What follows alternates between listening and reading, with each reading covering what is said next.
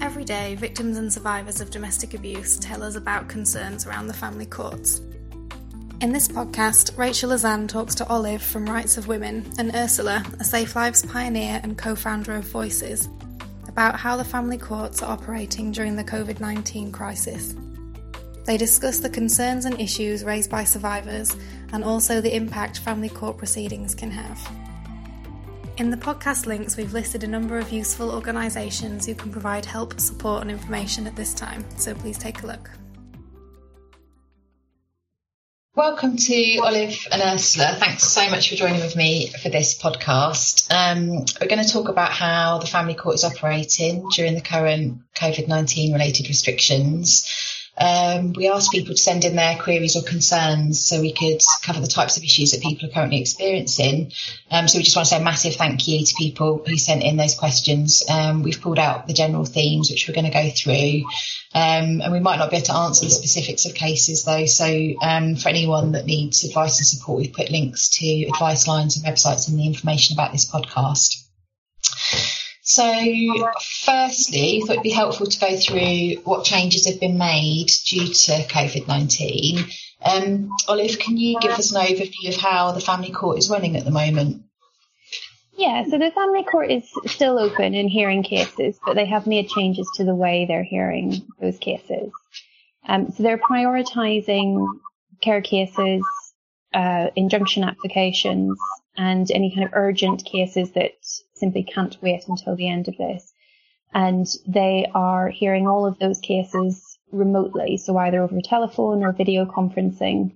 And there's a very small number of cases that are happening in person where people are still going into the court, but those are really only cases where it's not possible for them to take place remotely and the hearing absolutely has to go ahead. Okay, thank you. Um, so ideally survivors would have legal support in place. Um, just thought it might be useful to kind of talk about the best way for survivors to find legal advice, especially if this, they're new to this, um, and whether there are kind of any changes at the moment to how that's happening. Yeah, it's still possible, very much so, to get legal advice um, in exactly the same way as you would have before. So for law firms are still open, they're still dealing with cases. Um, taking on new clients. Uh, it's still possible to make an application for legal aid and to get legal aid in place at the moment. Um, so all of that's still happening, but it's all happening remotely.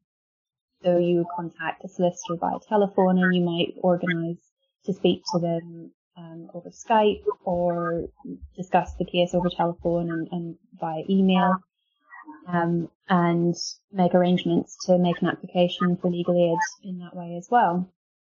One of the ways that you can start to think about it is you could contact uh, the Rights of Women Family Law Advice Line or the Flows Project to uh, get an assessment of legal aid eligibility to so to discuss whether or not you're eligible for legal aid and if you're not, um, what whether or not there's some other options to get any type of support, legal support or otherwise, um, and to get a bit of legal advice as well.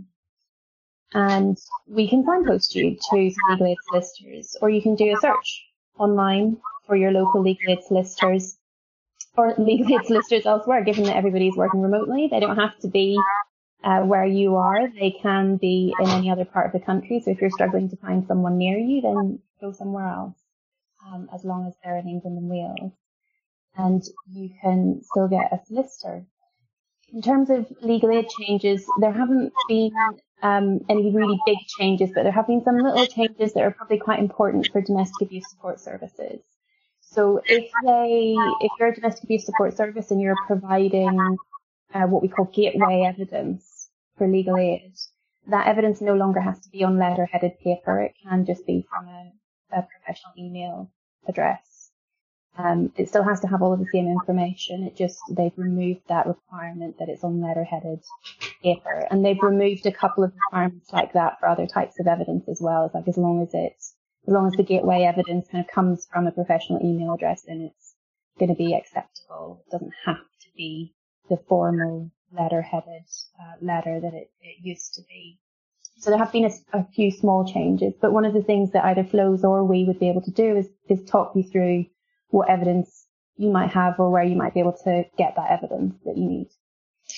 If you've got a case um, that's already been running, um, but I don't know, you're sort of unsure about whether you would qualify for legal aid, even if you haven't done that at the start of a case, is it still worth giving you guys a call, just checking that out and just to be sure?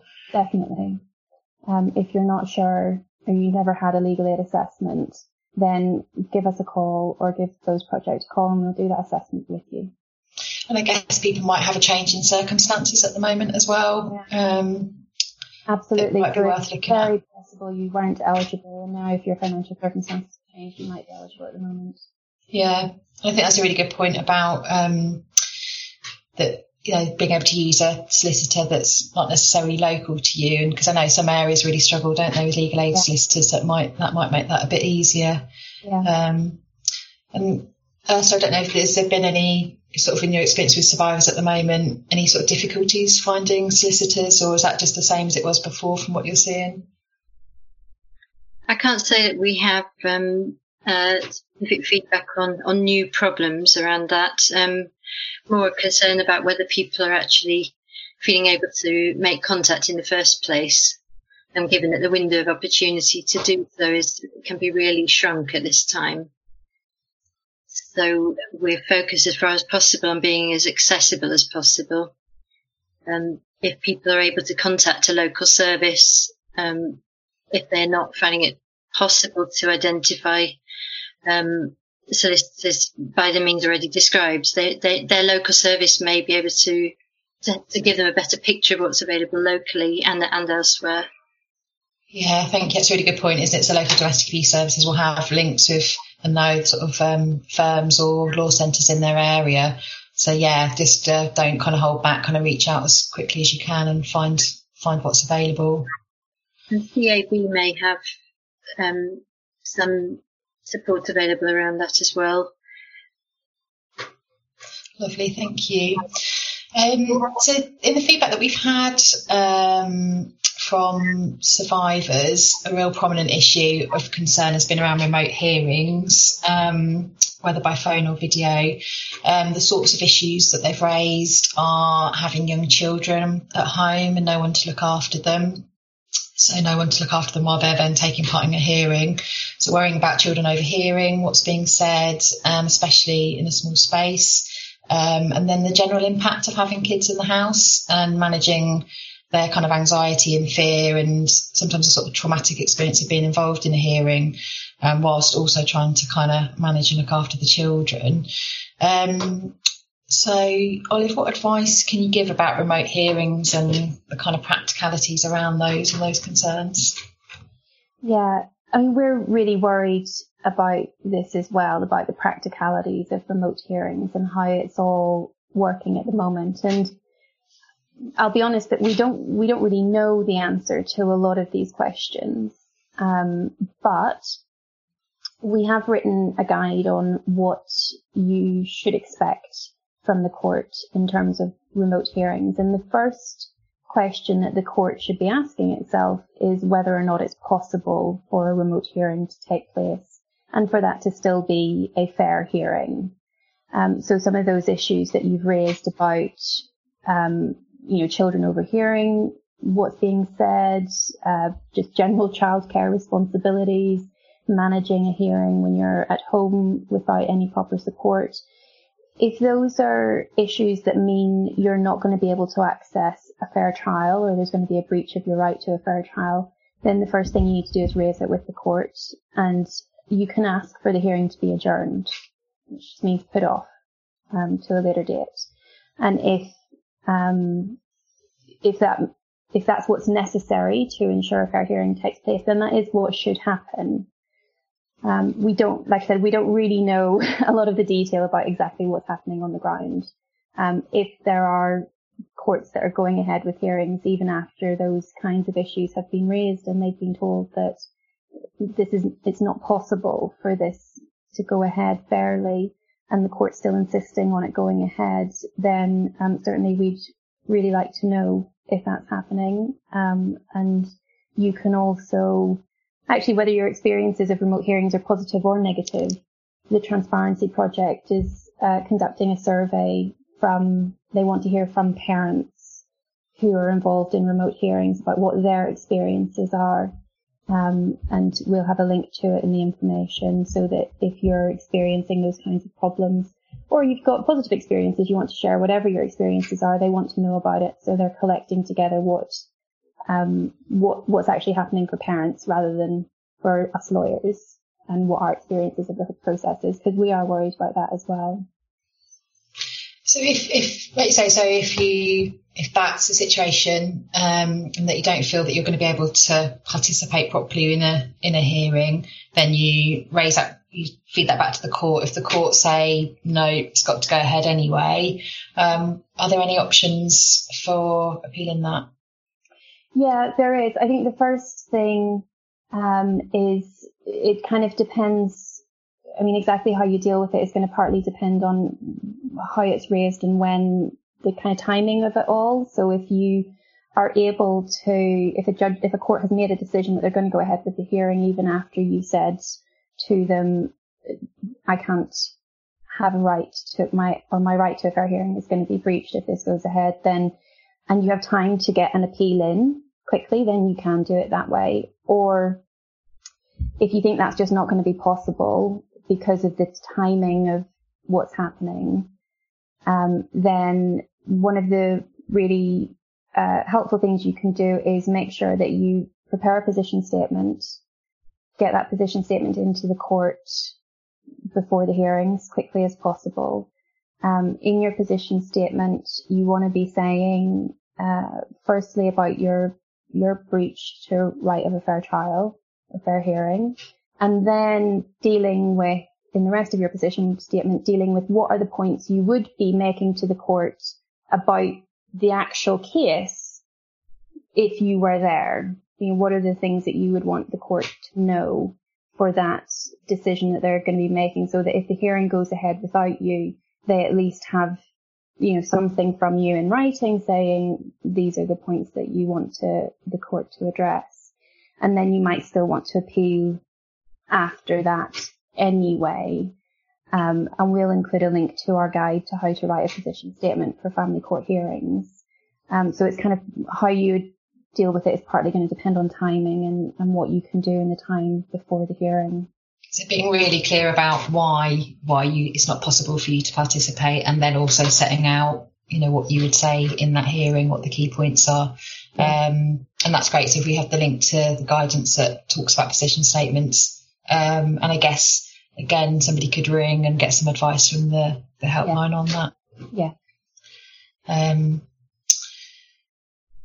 and I don't know. So I suppose one of the kind of questions that we had raised to us was about whether survivors are at a disadvantage in these situations, that whether, um, you know, when they sort of think about what the outcomes of that case might be, that if they're trying to manage all of this and go ahead with hearings or if they're not able to attend, like how either the court perceives them or whether they're just straight away at a disadvantage. I don't know if you've got any views on that. I mean, this type of scenario we're talking about, where the reason somebody's not able to attend a hearing, and I guess in my mind, I'm also thinking about people who are representing themselves, because that's what uh, the largest number of our callers are, are representing themselves. They're not able to get legal aid. Um, so in that type of scenario, I cannot see how you could argue that survivors wouldn't be at a disadvantage in that situation. It just seems that it's obvious it's going to have a negative impact on the outcome of the case if you're not there to to make the arguments that you need to make. Um, I guess if you have representation and your representative is there but you're not, then there's at least a little bit of a kind of a safety measure in place. But even then, it's, you know, it's difficult for hearings to go ahead without the party actually being there. Um, I mean, there'll certainly be some where it's fine and it's not going to make any difference. And as long as your lawyer is able to make a call to you during the hearing and have a quick chat, or if something comes up, they can call you and say, you know, this thing's come up. What do you think about this? Or, or whatever it is um, then there's probably not so much of a disadvantage. But certainly for unrepresented parties, absolutely, mm-hmm. they're at a disadvantage. It's such a big decision to make, isn't it? I just think like if you're, you know, it's a terrifying prospect, isn't it, going through family court process and hearings, you hear it all the time, and just think to make a decision if you're representing yourself and you've got, you know, you've got your children, they're young, there's just no way of kind of managing them and participating in that. Like how yeah, to make that judgment call about saying, I'm, I'm actually, I'm just not going to attend and I'm going to set out the same. That's quite a big, it's quite a hard decision to make, isn't it? I guess it's sort of, um, I don't know, it just feels really important that they just try and speak to you, to you guys or to someone to kind of talk that through a little bit. Absolutely, it's a massive decision. I mean, I will. I don't want to be too negative about it because the family courts are still kind of feeling their way, and that we have heard so far, I don't think in that situation a hearing would go ahead without an unrepresented party. But I mean, we, we don't know everything that goes on across the country. That's why I said if that did happen, we'd we'd definitely want to know about it. We'd want to hear from that person, um, because I think I think actually it probably wouldn't. But sometimes the family court surprises you with what they do. Indeed, indeed. Um, so, Ursula, have you kind of sort of clients that you're working with, are they had an experience of remote hearings yet? Is there these sort of similar issues that you're hearing about? Uh, we we have we have some scheduled, but we, haven't had anyone um, have to go through go through one yet. Um, but I think that the impact on people's anxiety levels, given that people are particularly isolated, who perhaps were already isolated because of their experiences, um, the impact of um, anticipation and uncertainty about these things is certainly um, very real. And I think for people who are in that situation, it's so common to feel that um, you should be managing this better, or um, there's something about you that means that you're you're not um, dealing with these these court processes as well as others, which I think is expressed was expressed by people before lockdown. I think just to make clear these are these are big things, and it, it is quite normal to find them very difficult, and it is not wrong, or um, people shouldn't feel ashamed of asking for help and support around that. Um, this isn't about um, any sense of weakness or not managing. This is about um, having to manage something which is is complex and and not um, you know in, in a language and so on which is not um, the language of normal everyday life. So I think um, as Olive said, and I think what she said is will be really helpful actually. But you know that this is not uh, something that a person can go through easily without support. So, I mean, one issue would be um, around the informal support that people might normally have with a court hearing, um, about trusted people to uh, talk to beforehand, to um, debrief after a hearing, um, having um, emotional support with you um, to get to go to court and come back again. A lot of these things fall away with the remote hearing. And I, I think the courts are going to have to take on board what that might mean for, for our clients. Yeah, definitely.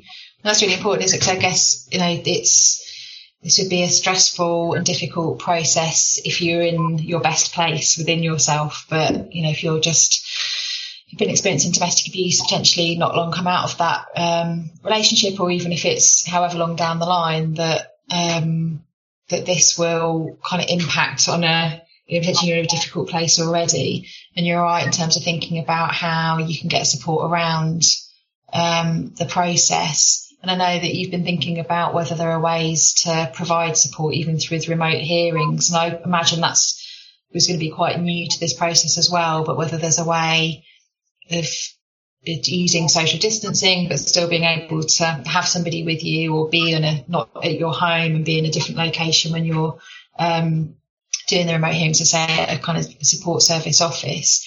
Um, and just trying to think about whether there are ways to provide that support in a different way now. Yeah, I mean, as Olive said, I don't think um, we know exactly what um, what the right answer, so-called right answer would be, but to be creative and, and, um, and uh, acknowledge people's very real challenges in in dealing with court hearings in these circumstances. To think, are there other ways to perhaps support people um, in the ways you mentioned? So we're actively looking at that. Um, and we'll see what proves possible. Obviously, to do something within um, the bounds, the confines of the the medical um, concerns that we all have around the pandemic. I think also we mustn't forget the impact on children of of both the isolation of well the lockdown itself and um, uh, the increased anxiety for parents who are um, facing who, or who may be in the middle of, of court processes. Thanks, Esther. I think it's really important to think about the children through all of this, isn't it? And what support they might need, like you say, around um, COVID 19, but also the experience of going through the family court.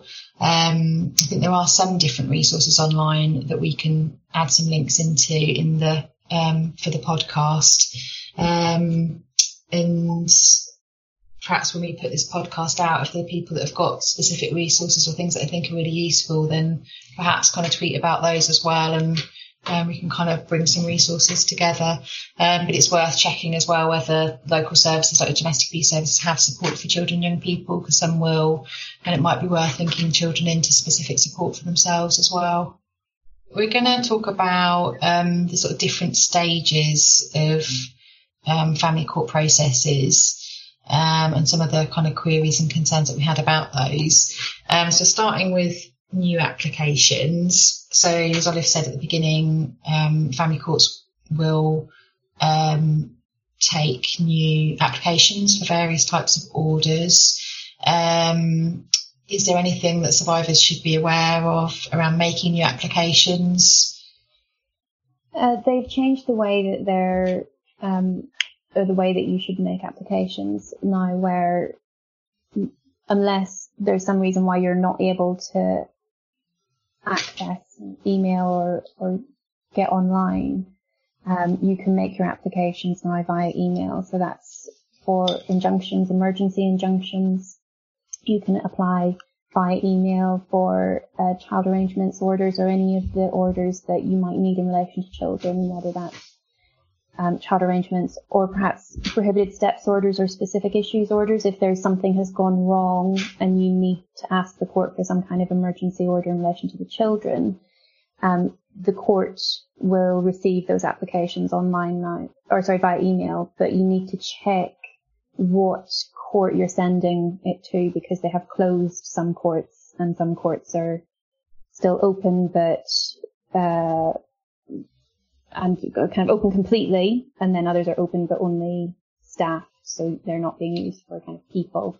Um, so we have kind of all of the links to the relevant information from the court service in our remote guidance. Lovely. How you make those applications. Thank you. Um, so some of the concerns uh, that people raised were um, about perpetrators making new applications, but they're repeaters, so they've been through the um, court process before, um, but using the current situation to find um, new angles. Is there kind of anything different around if perpetrators making new applications? I think one of the things to be aware of is that if it's not an urgent application and there's no kind of child protection issues, the court is probably not going to be dealing with it particularly quickly at the moment. Um, it's going to take some time before it gets a hearing.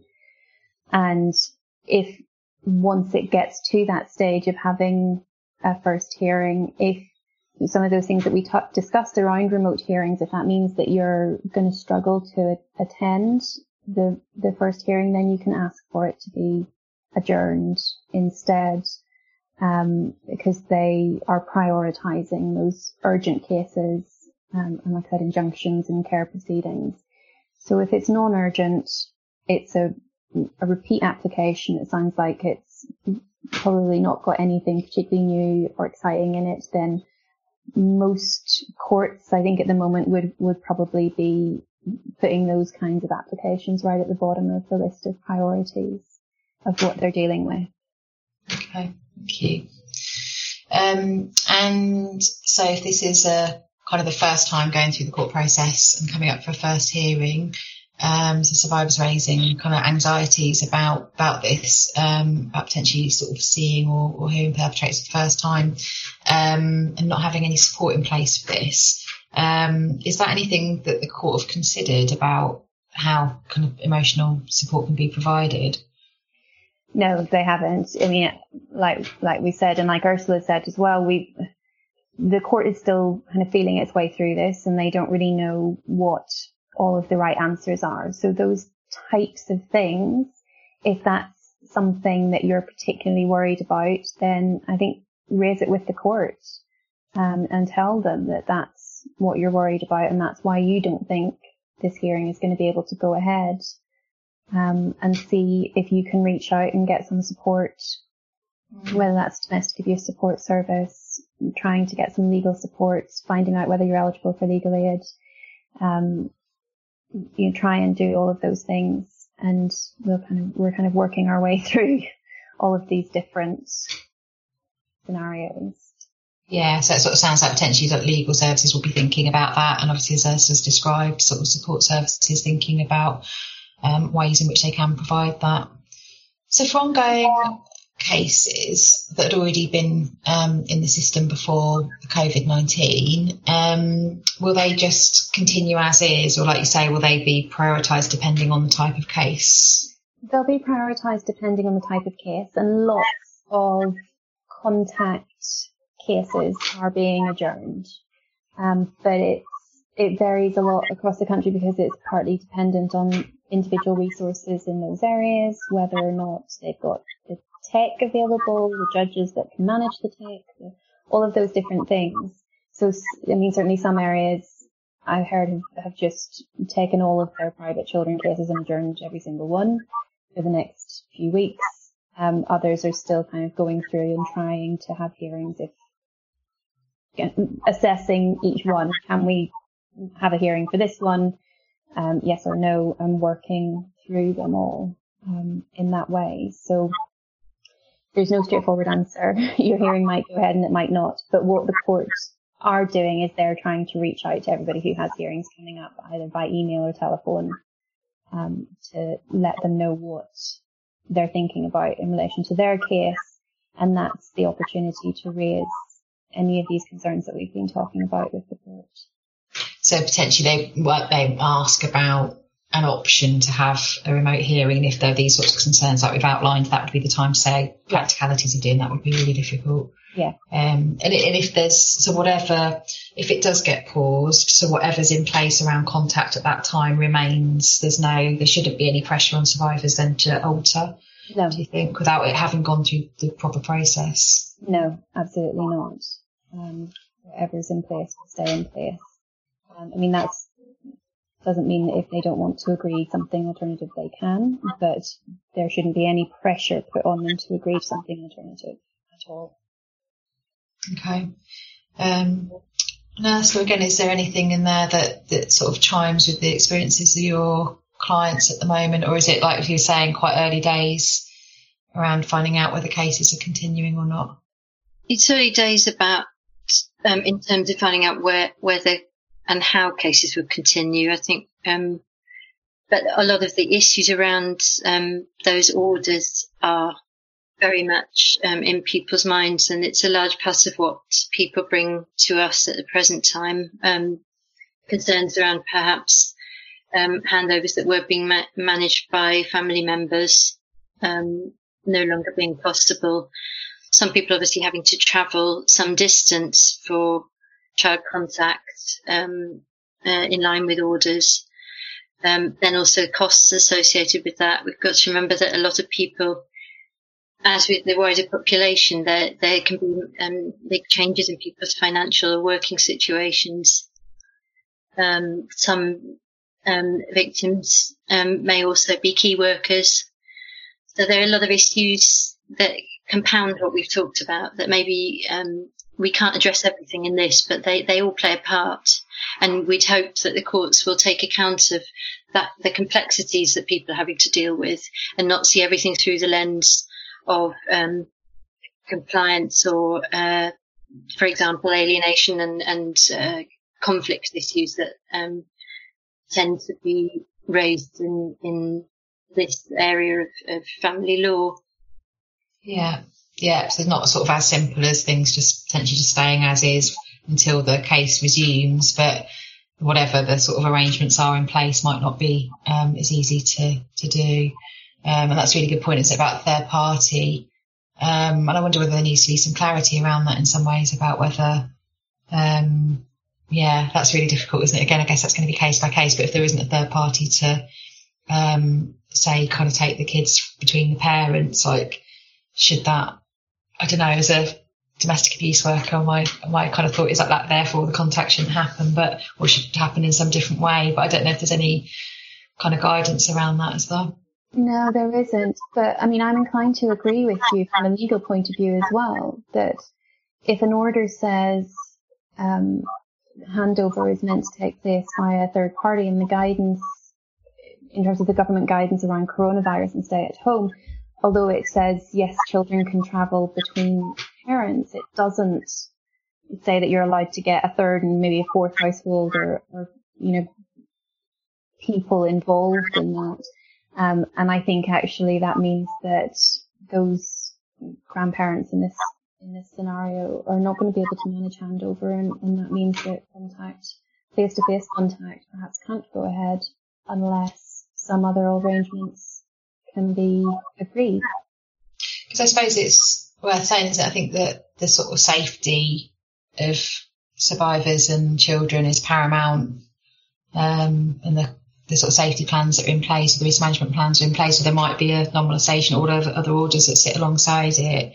But that's the prevalent point and that decisions have to be made yeah. on that basis. I mean, it, it kind of hypothetically imagining ourselves a few months on, um, having to deal retrospectively with decisions that are made now, the arguments that I would be making about those types of decisions is that if the court made an order, yes, they made an order for contact, but they specifically included in that order that it was necessary for somebody else to do the handover as a way of keeping both the victim and the children safe, then it's not safe for the victim to do it herself. You know, the court has made that decision already. This is what's safe in this scenario. So my uh, kind of envisaging situation months down the line, that's what my argument would be, that it was perfectly reasonable to say direct contact's not going to be able to take place because the court said it was only safe with the third party doing the handover.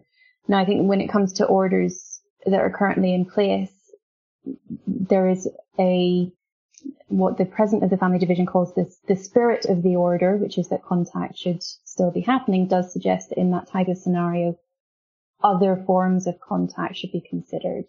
So virtual contact, remote, Skype, telephone, um, depending on everybody's individual circumstances.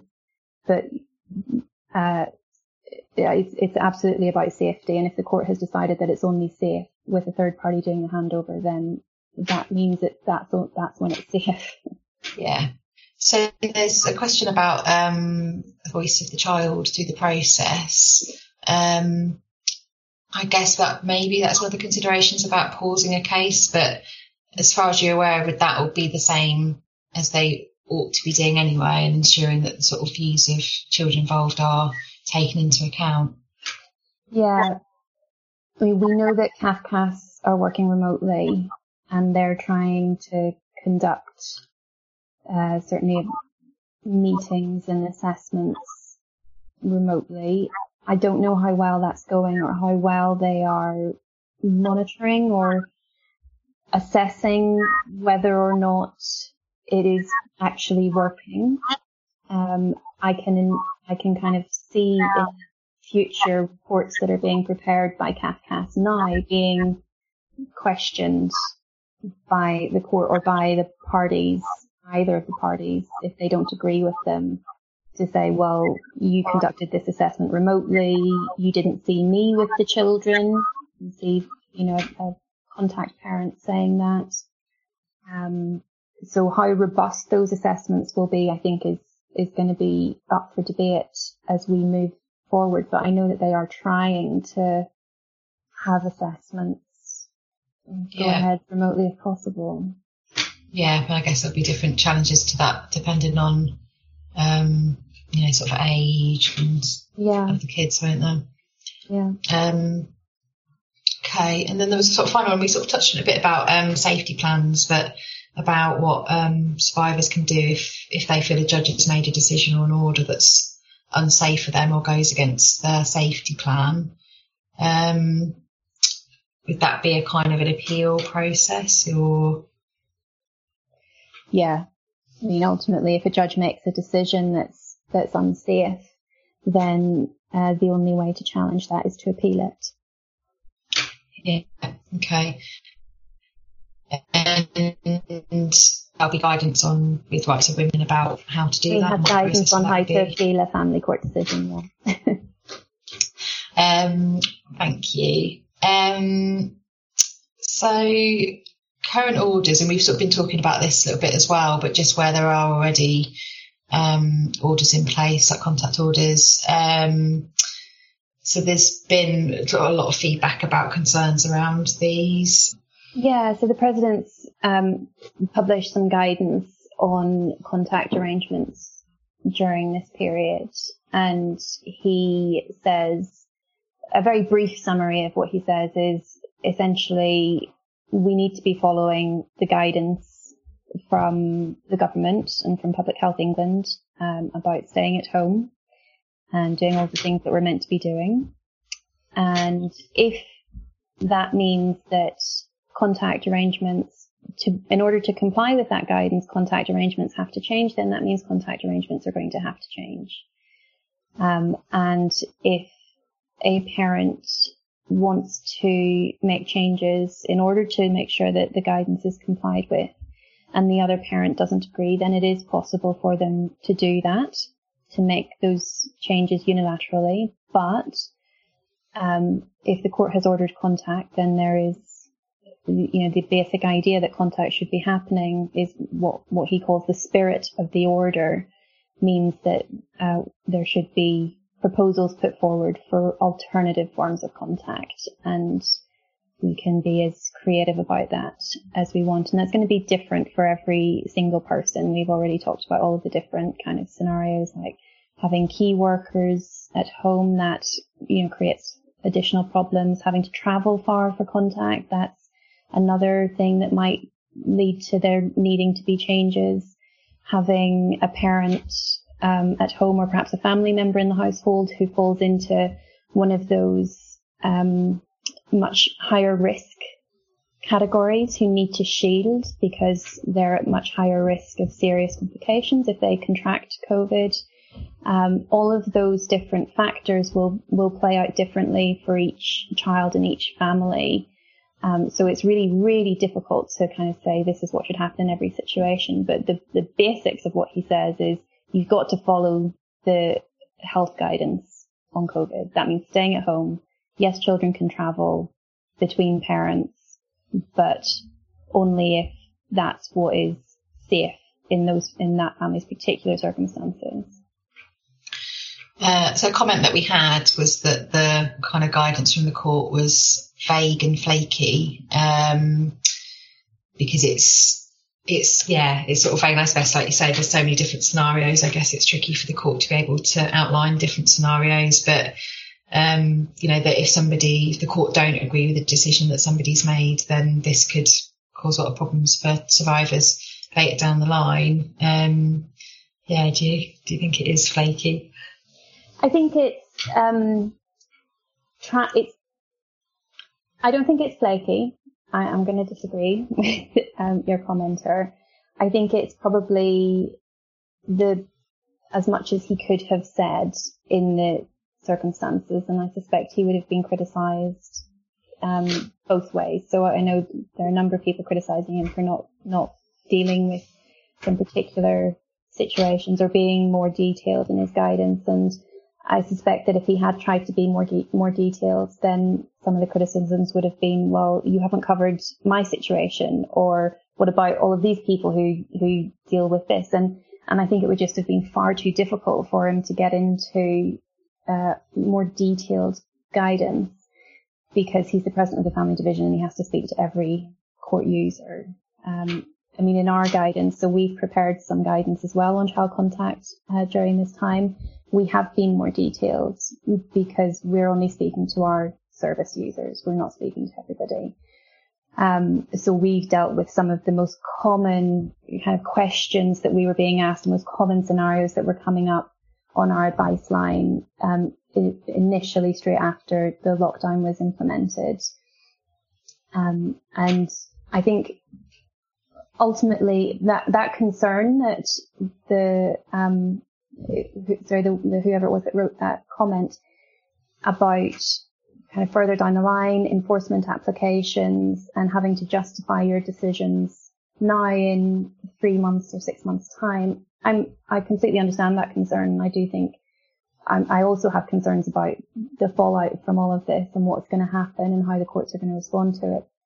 But at the moment, the best thing that we can do or that, that victims can do is read the coronavirus guidance about staying at home, about those categories of people that need to be shielding and taking extra measures and make sure that whatever it is you're proposing or the decisions that you make are in line with that guidance. And set that out in writing to the abuser, to the other side, clearly saying, here's a link to the guidance. Here's why I'm, I'm making changes or I'm proposing we make changes.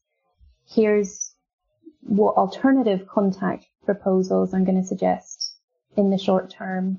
And we'll have to keep it under review as the guidance changes because the guidance is going to change over time and it's not going to go overnight from the scenario we're in now to all of a sudden being back to normal. Things are going to very slowly change and contact arrangements are going to have to slowly be reviewed over that time as well. And if the perpetrator or the abuser doesn't agree, well, as long as you're following the guidance on the health guidance on stopping the spread of, of coronavirus, then you should be, well, in theory, you should be fine. Mm-hmm. Mm. I suppose in the, some of the comments that we've had is where it goes the other way, where a perpetrator then is like, actually, I'm not going to let the child come back to you because, and using the guidance to um, justify where, you know, sort of survivors are getting in touch with us don't agree with that. Um, so again, is it just setting out your position almost to that person if you can mm. do that directly or I guess to, to a third party mm. and then if there's no agreement then it goes to court at that point but you've got to show that you've tried yeah you I mean it's a general position unless there really really is absolutely if there's absolutely no contact at all then um, contact must be taking place through someone um, if there's absolutely no contact between the victim and the abuser. So um, communicating that via them is uh, the best way, and you've got to be really clear and straightforward in your communication. And I mean that that scenario where a perpetrator is keeping a child at, at the end of contact and not returning them, that's a slightly different scenario. If the child lives with the victim and a perpetrator is keeping a child in breach of a court order, if they, again, if the reason why they're saying really does fall within the kind of public health guidance, which the only scenario I can kind of envisage in that situation would be where a child or someone in the, in the household has developed symptoms, then you wait the, depending on who it is, either the seven days or the 14 days and the child I would expect to be returned at the end of that period. Or if the reason is just a, a, a nonsense, um, then you make an urgent application to the court because they're in breach of the order. They've not returned the child. The child lives with you and the application you're making is, I mean, you can make an application for an enforcement order, but what you probably really want to do is make an application for a specific issues order to have the court make an urgent order that the child is returned to your care in line with the order that's currently in place. Okay, thank you. So where contact orders were were contact no sorry. So where contact was supervised by a third party, so it could be a family member or at a contact centre, Um, what happens now with those if they can't take place there? One of the things that contact centres are starting to do is not all contact centres, but some of them that are staying open is um, trying to supervise contact via Skype um, or remotely in some way. And we've certainly heard of uh, what I would consider some pretty bad practice when it comes to some contact centres and their uh, risk assessment of whether or not Skype is a suitable forum for contact to take place. They have I mean, there are some contact centres doing a really good job um, and really managing the situation well, working with survivors and discussing what's going to be right for them. But we have heard of a couple where they are putting a lot of pressure on victims to agree to Skype contact. And that form of contact for a victim where um, a perpetrator is basically stepping virtually into their home can be a really um, intrusive way for contact to take place. I think one of the things I would say, you know, where I have heard bad practice from some contact centres is that if your order says that you are to make a child available for contact at a contact centre, then your legal obligation is to make the child available for contact at the contact centre and that cannot happen at the moment. It is not to allow Skype contact. So if you're in that scenario and you feel like that Skype contact is going to be just too intrusive, it's going to be very triggering. It's it's really going to um, upset the kind of balance that you've created in your home and the safety that you've created for you and your children in your home. You do not have to agree to it, whatever the contact centre says um, contact can take place via telephone, but even if that is too much, you don't have to agree to it. The requirement under an order for contact to take place in a contact centre is for you to make the child available for contact in the contact centre, not anywhere else. Um, so certainly if you are being pressured into agreeing something like that that you feel very, very uncomfortable with, you don't have to agree to it. Thank you. If a perpetrator was found to be misusing guidance in breaching an order, is there something a court can put in place to stop them keep doing that? It depends on the situation and exactly what it is they're doing. I mean, at the moment, if if somebody is um, putting a child at risk or other members of the household perhaps at risk and are and is breaching guidance, then um, you might want to s- stop contact if you know that that's what they're doing. Or if a, a perpetrator is keeping a child at the end of contact, we kind of already talked about if, if they don't have any reason to be doing that, which, like I said, I can't imagine any reason other than where somebody's developing symptoms, um, then the court can make an emergency order for the child to be returned to the primary carer. Um, whether they can stop them, stop it happening again, well, if that kind of situation arises at the moment, then perhaps the way to stop it happening again is, is that actually face to face contact is going to have to stop during this period. Um, it kind of depends on the individual scenario and it, it might be that there isn't much that the court can do to stop it happening again. There are scenarios where it is very difficult for the court to stop some things happening. Or it might be that uh, what needs to happen is that perhaps the court needs to make some form of emergency order and then make some alterations to the child arrangements order um, to perhaps tighten up some of the uh, restrictions that are in place around it, or perhaps put a non-molestation order in place as well as the child arrangements order. It, it's kind of going to depend on the individual scenario um, whether or not the court can stop it happening again. Mm, okay, okay. Um, so, do you feel like there are there other issues that we've we've not covered that you're you're hearing about with um, kind of current and existing orders? I think just um, it is coming up quite a lot about concerns in the interaction with um, perpetrators who are raising the issue of parental alienation or suggesting um, that because a um, because a report on what the child did in the week when they were with the main carer wasn't um, exhaustive enough that they are going to um, use this to take that to court or form part of a of a case. It might be quite unspecific or quite quite small things that are raised as as problems, but that can be quite impactful in terms of being quite major stresses for um, for the victim.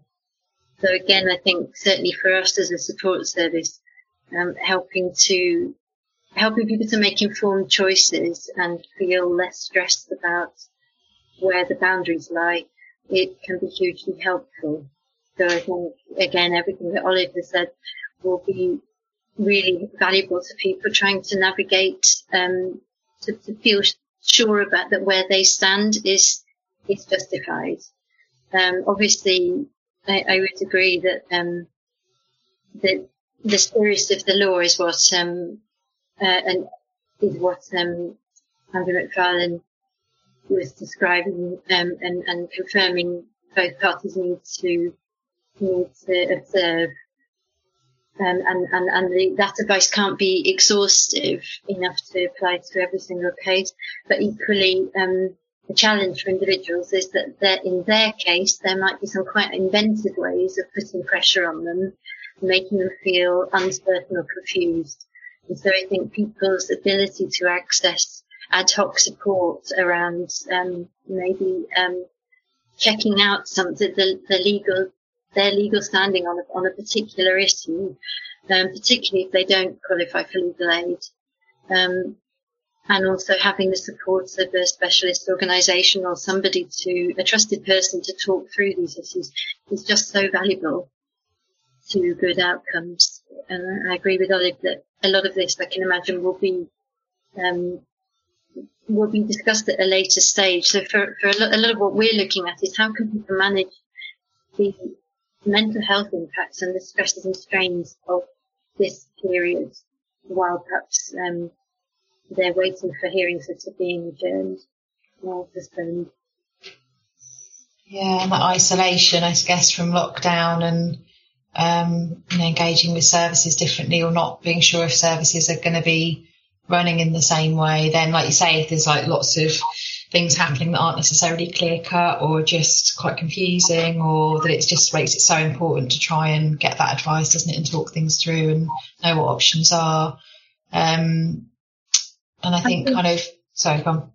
I was just going to say that also the, the responsibility for the uncertainty and the confusion and the kind of flakiness does mainly lie with the perpetrator exploiting um, any lack of clarity or any uncertainty around a particular legal issue. And again, I hope that the courts take on board um, not only the behaviours of victims, but the behaviours of perpetrators around these this area and the possibility of um, these legal processes being used as a um, a further um, opportunity to exert coercive control over victims after separation. Yeah, yeah, absolutely. Because I think that's kind of such an ongoing concern, isn't it? And like you say, this sort of potentially provides yet more opportunities to to use the court in that way. Um, and I think sort of when we talked about this podcast before, that um, that you described the impact of one of the impacts of doing the remote hearings of um, being in your home environment attending a hearing and if that's quite traumatic and quite triggering then you've got that association within the home as well. And i guess like you were talking about of trying to think about different ways to um, to try and manage that whether that's with the support of a service but um, whether there are tools also that um, we can kind of put out for survivors around managing sort of anxiety and those sort of trauma symptoms as well yeah, I think there's potentially a lot of um, a lot of useful resource around um, managing trauma and thinking about safe spaces, trying to keep the home as a safe space. There's an issue around um, the technology being enabling contact of all kinds and enabling remote hearings potentially, but also being quite invasive and um, having an impact on a person's home feeling like a safe space. So I think it would be important to access resources and if Safe Lives can make resources available around that about grounding techniques which can help um, dealing with anxiety, helping children also, um, but perhaps some debriefing uh, work that can be done even without somebody else physically present. And also, again, the help that other support professionals can offer. I think the whole area of social, emotional, and and uh, psychological help around these legal issues is quite key. Yeah. Yeah, absolutely. And I guess it's sort of, um, and you're right, and we'll, we'll put links to some different resources. Um, and for services as well to be thinking about that side of things, I guess, as well as thinking about the practicalities and about getting kind of legal support and all those things, but also thinking about the emotional support side and um, what tools or support that they can offer or talk through with somebody, um, so that sort of services are a bit of a step ahead around that as well, and thinking about offering that and talking about that with um, with survivors. Yeah, I think that can be quite all these things are helpful for people to feel that they are have some control and are, have agency in this situation. Um, we know that um, the mental health impact of court on people who've suffered trauma and abuse is, is quite well known um, and widely acknowledged. And uh, these are all things that are not inevitable, that, that can be mitigated by the right kind of support even in difficult circumstances like these. Yeah, yeah thank you. Um, and we've sort of talked about um, whether there are options to have support during a hearing. Um, and I guess if there are ways to that a service could do that, or whether that's about somebody else doing that, is to um, potentially try and get agreement from the court ahead of a hearing that somebody could be present for that hearing as emotional support, um, not just wait until the day, I guess, if possible. I think there might be an issue there as well about in terms of, um, as Ali was talking about people accessing their their rights in in this situation. If a person is um, suffering from trauma, perhaps has a PTSD diagnosis, um, their ability to process information um, independently and maybe make notes or be able to comprehend and respond in that situation can be really impacted by trauma. But for that to be on the radar really for everyone involved. Yeah, absolutely. That's really important, isn't it? And if somebody's representing themselves, and that's incredibly important to try and have some of the support in place, isn't it, for, for all of those reasons? Yeah, ideally, yes, definitely. So thank you very much. um, is there anything else either of you want to add? No, I think that's it. Thank you for your time. And like we've said, we're going to put um, lots of links in with the information for the podcast and do have a look at the Rights of Women guidance um, in relation to COVID 19. It's really detailed, um, set out really, really clearly. Um, and yeah, thank you. Thanks. Thank you.